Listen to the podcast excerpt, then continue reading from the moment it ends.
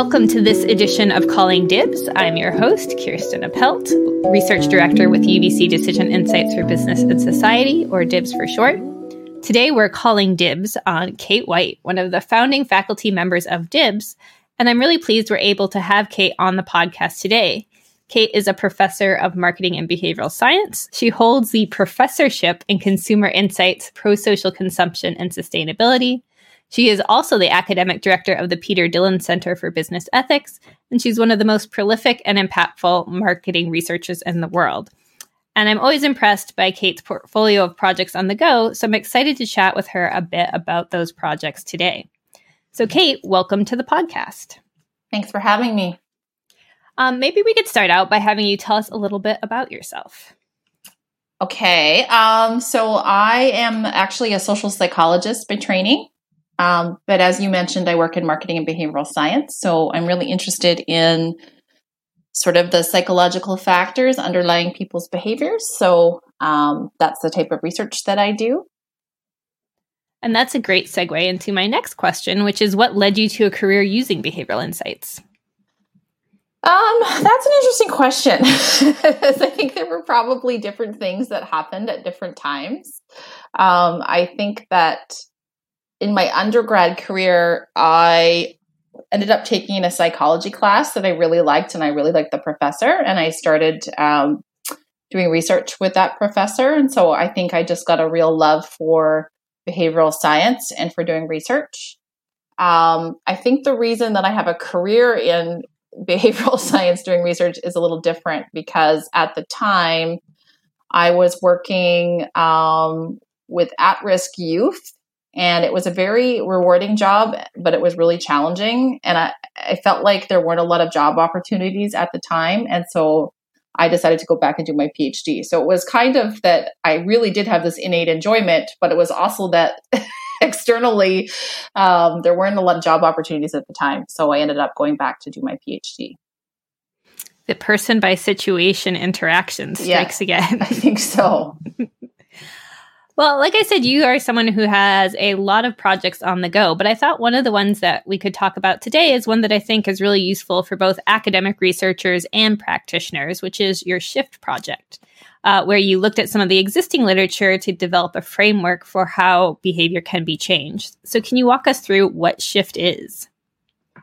Yeah, so so Shift is really based on a project that we did. So it was Rishad Habib and David Hardesty, who are both at UBC. And what we wanted to do is do a review of the literature. So uh, some of the marketing literature, psychology literature, behavioral economics literature on what are the factors that can drive people to be more sustainable in their consumer behaviors. And so where shift came from is it just kind of fell into place that we saw that there were these buckets of uh, factors that can encourage people to engage in sustainable behaviors. And so shift is really an acronym.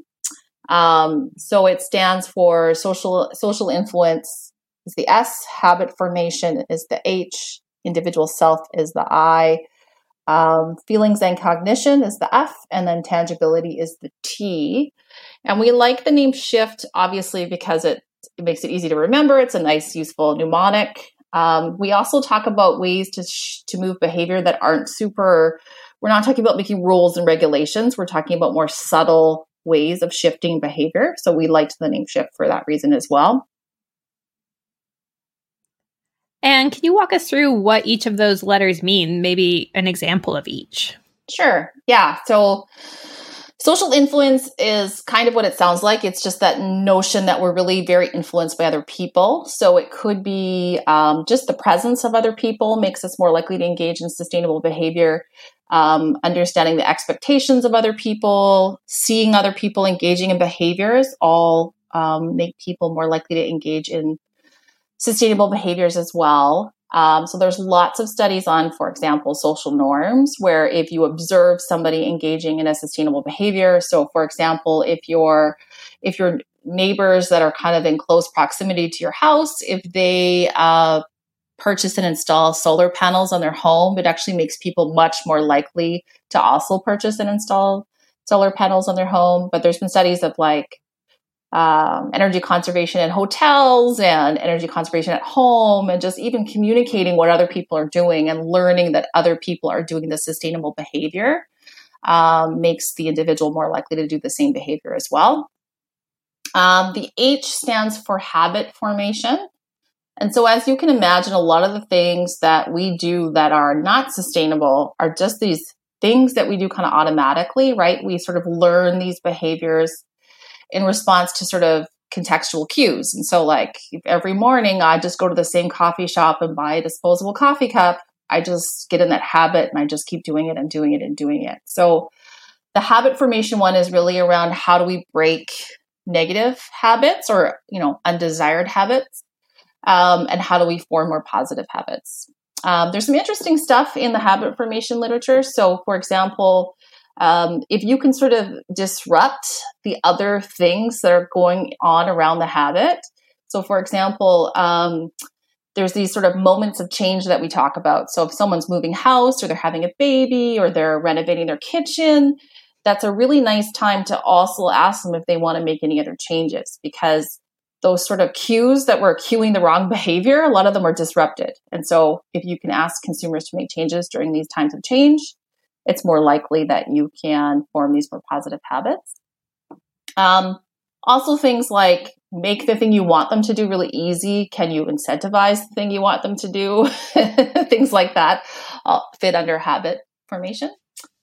Um, individual self, there's a lot of stuff under individual self, but the, the, the basic sort of first thing to think about is um, what is your whoever you're communicating to, I'm, I'm going to say, what does your consumer care about? But it could also be your target audience. What do they care about?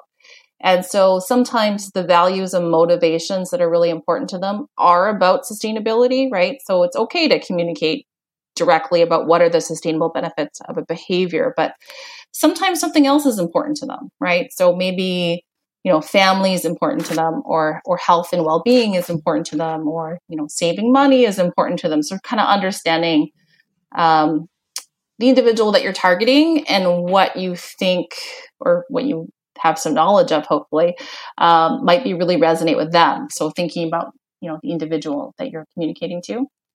Um, feelings and cognition. There's a i mean that is a really big category. Um, we often talk about the notion that people have these two systems of thinking. So we sometimes act on our on our intuition and quite quickly. Often we use emotions when we're we're deciding what to do what to choose how to behave. Um, and then other times we're more thoughtful and cognitive in what we're doing. So feelings and cognition kind of taps into those two sides of that coin. Um, one of the ones i like to talk about is how sometimes feelings don't get used optimally. So um, when you're asking people to engage in sustainable behaviors, a lot of the time you see things like guilt appeals being used. So, kind of making people feel negative emotions, and then hopefully they'll do something positive to alleviate those negative emotions. And so, a couple things that help, or or if you you know, it's okay to use a little bit of guilt because it sort of does motivate the behavior in the first place. So, if there was no reason to um, nothing to worry about, we wouldn't have to change our behaviors, right? So it's okay to give people a little bit of a something to worry about. But the suggestion in the literature is to use a moderate amount of negative emotion, not these sort of really extreme, like negative emotions, because what happens is people just tend to shut down and they will either ignore the message or they just won't change their behavior. So moderate amounts of negative emotions work best. And then the other piece is also giving them information on what to do next. So here are the next steps you can take, and um, even sort of giving them messages about, um, in terms of cognitions, giving them messages about self efficacy, which is you can do this behavior, and actually, if you did X, Y, Z, here's what would happen, right? So giving people a sense of that they can make a difference. And then the last one is tangibility. And so I think tangibility is quite unique to domains like sustainability. And what it means is that when we ask people to, you know, can't you just be sustainable or just talk about global warming or climate change? There are these really big, broad, abstract concepts. And it's really, it can be hard for people to get their head around it. And so anything you can do to sort of make the either the the action or the outcome seem more tangible. So if you can give sort of concrete examples or you know specific steps people can take, that kind of thing, you can make it more likely that they will engage in the sustainable behavior. That was a very long answer.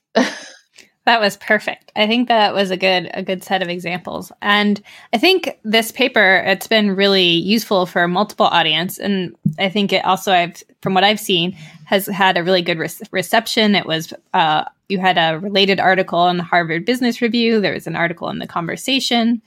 Um, and so I think you've gotten to reach a number of different audiences with the the work. So thinking about the practitioner audience, how do you think practitioners should use Shift? Yeah, I mean, I get this question a lot when I give this as a talk, and people say, you know, what is the one factor that's the most important, right? Like, if I care about one thing, what should it be? Um, and of course, the answer is that it depends, right? It, it depends on sort of, you know, what is your context? What behavior do you want to change? Can you think about, you know, your, your target audience? What what is important to them? What do they care about? You know, what are their barriers for engaging in the activity? So we I think the first step is to really understand your context and your behavior and your target audience. And then once you have a clear vision of that, thinking about, okay, you know, given what I know, and I find that usually something comes to light, right? There's either something about a barrier or something about a benefit or a motivation that the target market really cares about. And it becomes clear that we need to do something about social influence, or it becomes clear that um, you know, we're trying to give them way too much information. And what we really need to do is just make it easy for them, right? Like it just, so I would say, um, kind of really understanding your own context, behavior, and, and audience, and then kind of mapping on after that, thinking about, well, given this, you know, which of the factors makes the most sense. That's a great answer. And I think that really uh, underscores what we've talked about in the program, where we've spent time talking about the importance of that exploratory research, whether it's secondary research, whether it's uh, qualitative research, and how that understanding of the behavior, the populations, the barriers, and the touch points is so useful in terms of formulating the right intervention for the right uh, combination of factors. Like you can have a great intervention, but if you're using it with the wrong population or the wrong behavior, it's not going to be helpful. So. Yes, I absolutely agree. And the other thing I would add to that too is is the testing part, right? So you can take something from a slightly different domain and think this is a slam dunk, it's going to work, and then you you move it over to a slightly different context with a slightly different audience, and then uh, maybe it doesn't work as well, or maybe there's some weird backfire effect that happens. Um, and so we've had that before. I've had that before where we're like, this is definitely going to work, and then it backfired. So I think that that the, the testing is a really important part as well.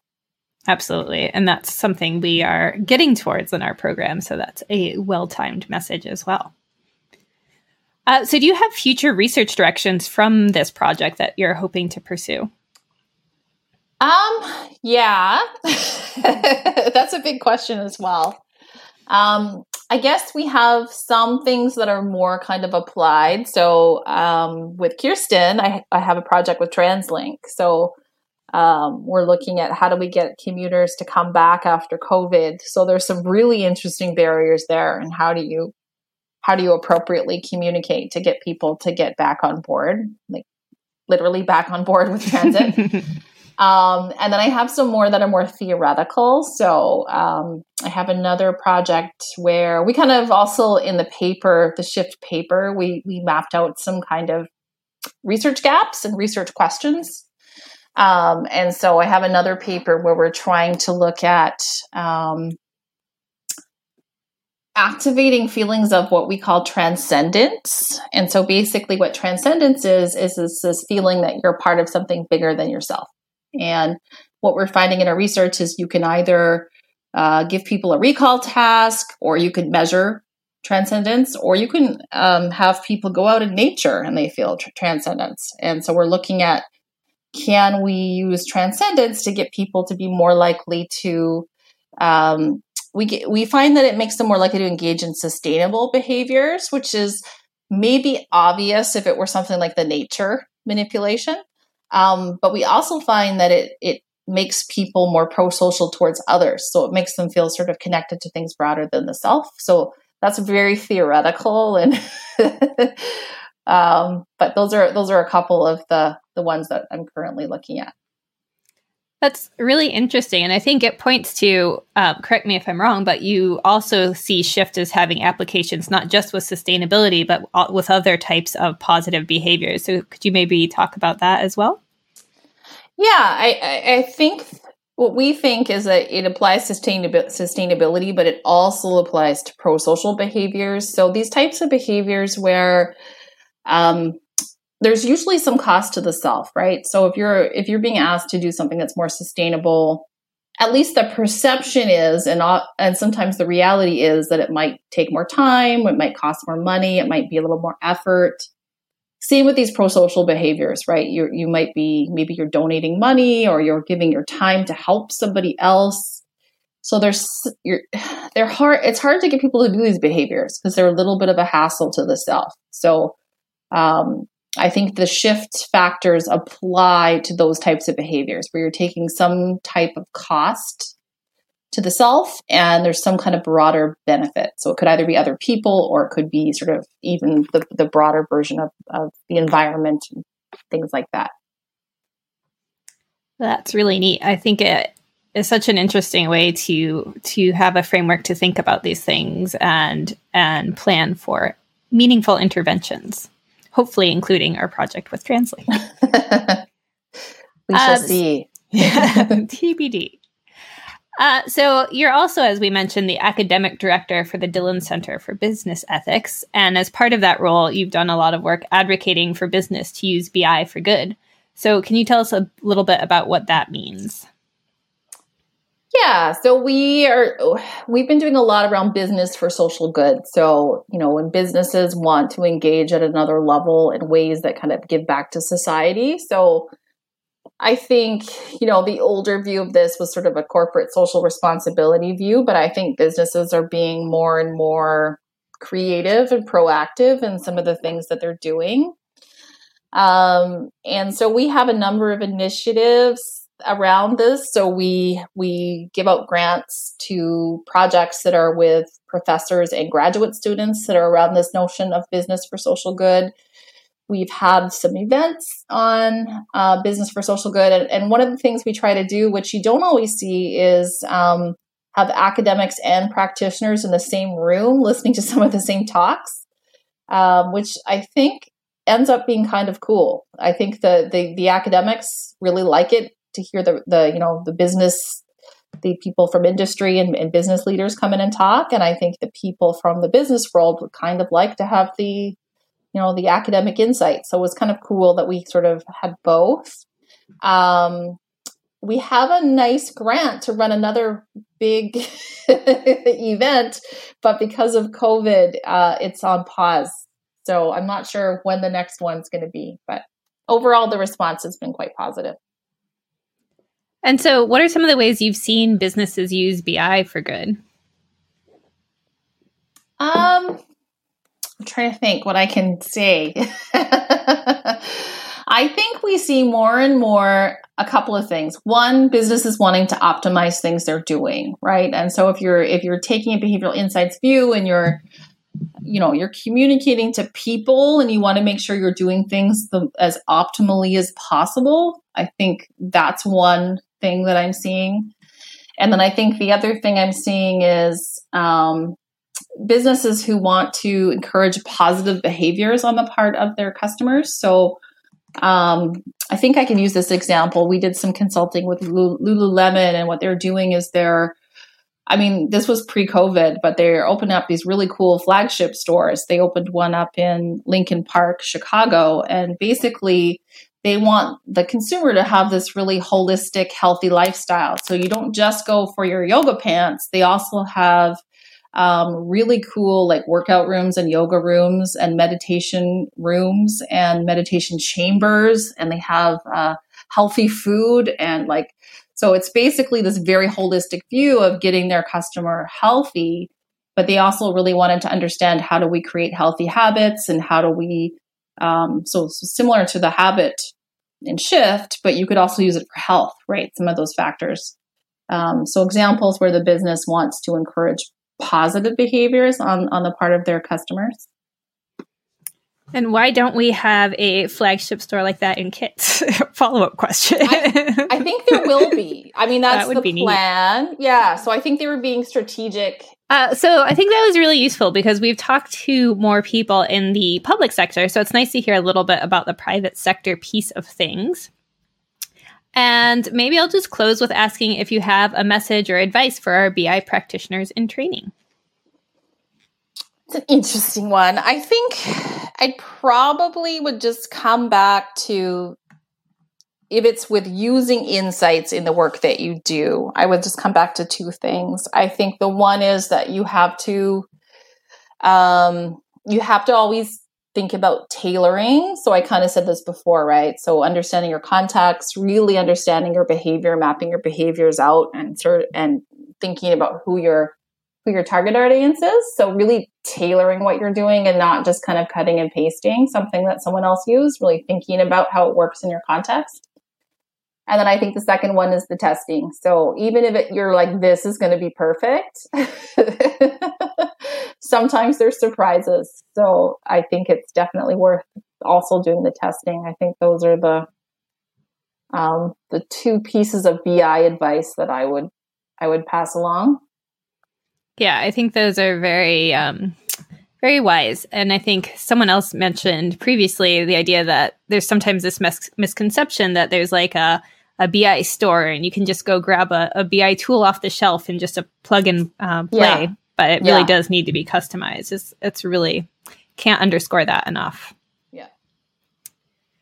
Well, thank you for joining us today. It's been really fun to hear a little bit more about the Shift project and some of your other work. So I hope everyone picked up a few tips for thinking about how to shift behavior in the right context with the right tools for that context. So thank you for joining us today, Kate. Thanks for having me. And thanks to our audience for listening to Calling Dibs.